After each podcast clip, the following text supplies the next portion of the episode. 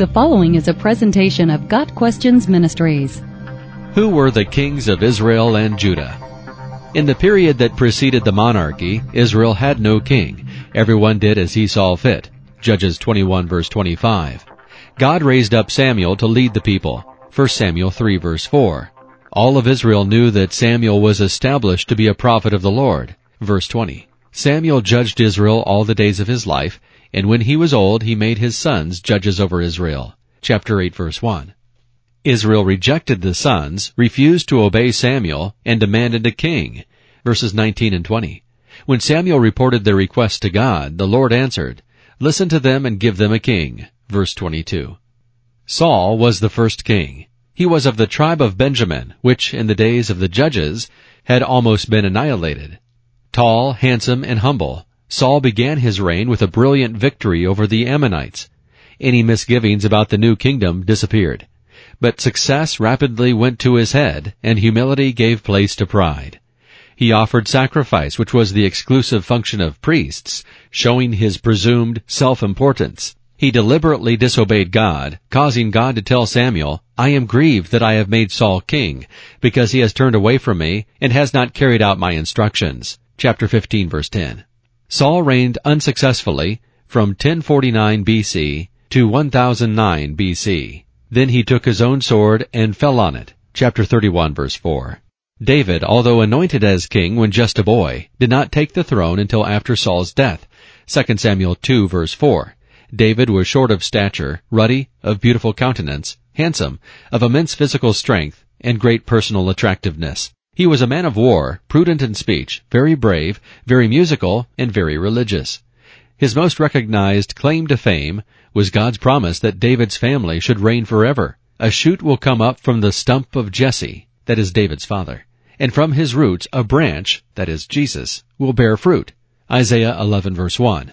After Saul's death, David was made king over Judah, and seven years later, he was made king over all of Israel. He was 30 years old when he became king and reigned from 1009 BC to 969 BC. Solomon became king in 971 BC, possibly two years before his father David died, and reigned until 931 BC. Solomon was born of Bathsheba, and, though not in line for the succession, he was chosen by David and approved by God to be David's successor. 1 Chronicles 23 verse 1. Solomon had inherited the throne of the most powerful kingdom then existing. It was an era of peace and prosperity, with vast business enterprises and literary attainments. God told Solomon to ask what he would, and Solomon asked for wisdom to govern his people. That pleased God, who richly rewarded him with wealth, wisdom, power, and the all-important appointment of building the temple. Chapter 28 verses 2 through 6.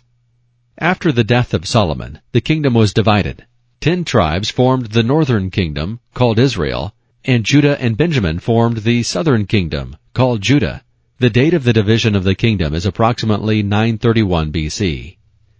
The dates are approximate due to the overlapping of reigns, associated sovereignty, intervals of anarchy and parts of years referred to as full years.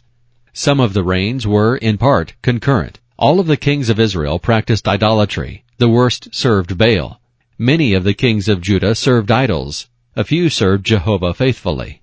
Some bad kings were partly good, some good kings partly bad. The kings are listed here. The kings of Israel. Jeroboam, Nadab, Baasha, Elah, Zimri, Tibni, Omri, Ahab, Azariah, Joram, Jehu, Jehoahaz, Joash, Jeroboam the second, Zechariah, Shallum, Menahem, Pekahiah, Pekah, Hoshea. And the kings of Judah, Rehoboam, Abijah, Asa, Jehoshaphat, Jehoram, Ahaziah, Athaliah, Joash, Amaziah, Uzziah, Jotham, Ahaz, Hezekiah, Manasseh, Amon, Josiah, Jehoahaz, Jehoiakim, Jehoiachin, and Zedekiah. Got Questions Ministry seeks to glorify the Lord Jesus Christ by providing biblical answers to today's questions. Online at GotQuestions.org.